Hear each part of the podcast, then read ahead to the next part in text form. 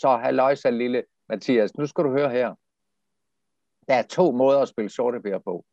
Den ene måde, det er sådan, som de gør det hen i vuggestuen, som vinder børn hver gang. Den anden gang, det er, som man gør det hen i skolen. Det begynder allerede i 0. klasse. Der vinder børn nogle gange, men nogle gange taber de. Så vil du spille, som de gør hen i, i vuggestuen, eller vil du spille, som de gør det i skolen? Det, jeg typisk forbinder med robuste børn, eller folk med stærke personligheder, det er nogen, som har oplevet nogle, øh, nogle nederlag, nogle udfordringer, som de har stået overfor i livet, som de har håndteret på en eller anden måde. Det kan være, at de har tabt, det kan være, at de har vundet dem, men de har i hvert fald været ude for den, og øhm, på den måde ligesom styrket sig selv, at de har været igennem ja. noget. Øhm, jeg ved ikke, om det altid er sådan, men det er det, jeg forbinder med det. Så mit næste spørgsmål handler om øhm, det her med nederlag. Altså, et nederlag for et barn, er det noget, der er godt?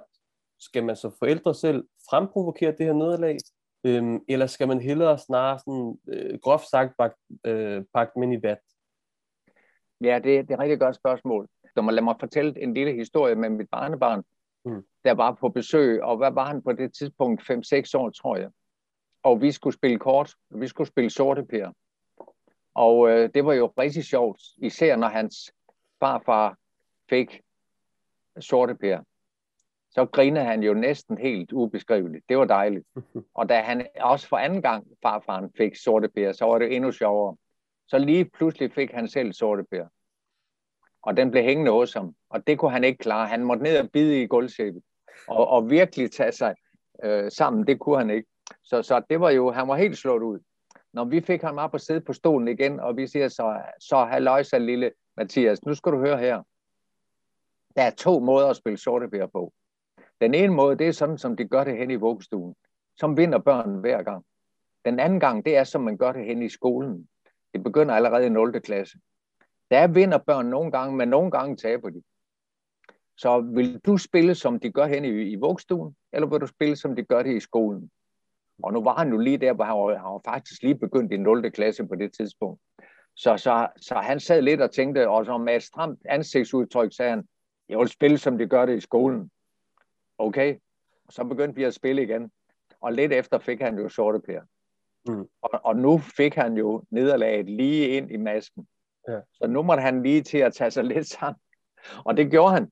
Det var ikke sjovt for ham. Det var mm. ikke let. Absolut ikke. Men han kæmpede med det. Han kæmpede. Og vi spillede, og så var det mig, der fik den, og så var det hans farmor, der fik den. Derefter fik han den selv igen, og han skulle kæmpe. Han skulle kæmpe. Og, og han var jo ude at spille kort mange gange senere. Og vi oplevede det gang på gang. Og han synes jeg, det vil have lov at sige, blev stille og roligt bedre til det. At, at man kan sige, hvis man der beskytter ham og pakker ham ind i vats, jamen det kan man godt gøre af ren kærlighed og sige, det er synd for dig, lille Mathias, du skal have en god oplevelse af det. Men i virkeligheden har man gjort ham en bjørnetjeneste, altså en modsat tjeneste. Han, mm. han har ikke hjulpet ham. Man har pakket ham ind i vat, fordi han skal møde det nederlag, som han også lærer at håndtere. Fordi nederlag er en vigtig del af livserfaringer. Og vi kommer alle sammen ud for pres, belastninger, hårde oplevelser. Nogle kommer ud for ekstremt hårde oplevelser. Andre er måske mere fri for den slags.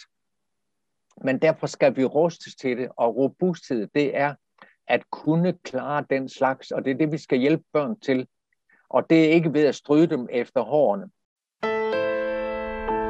Under overfladen.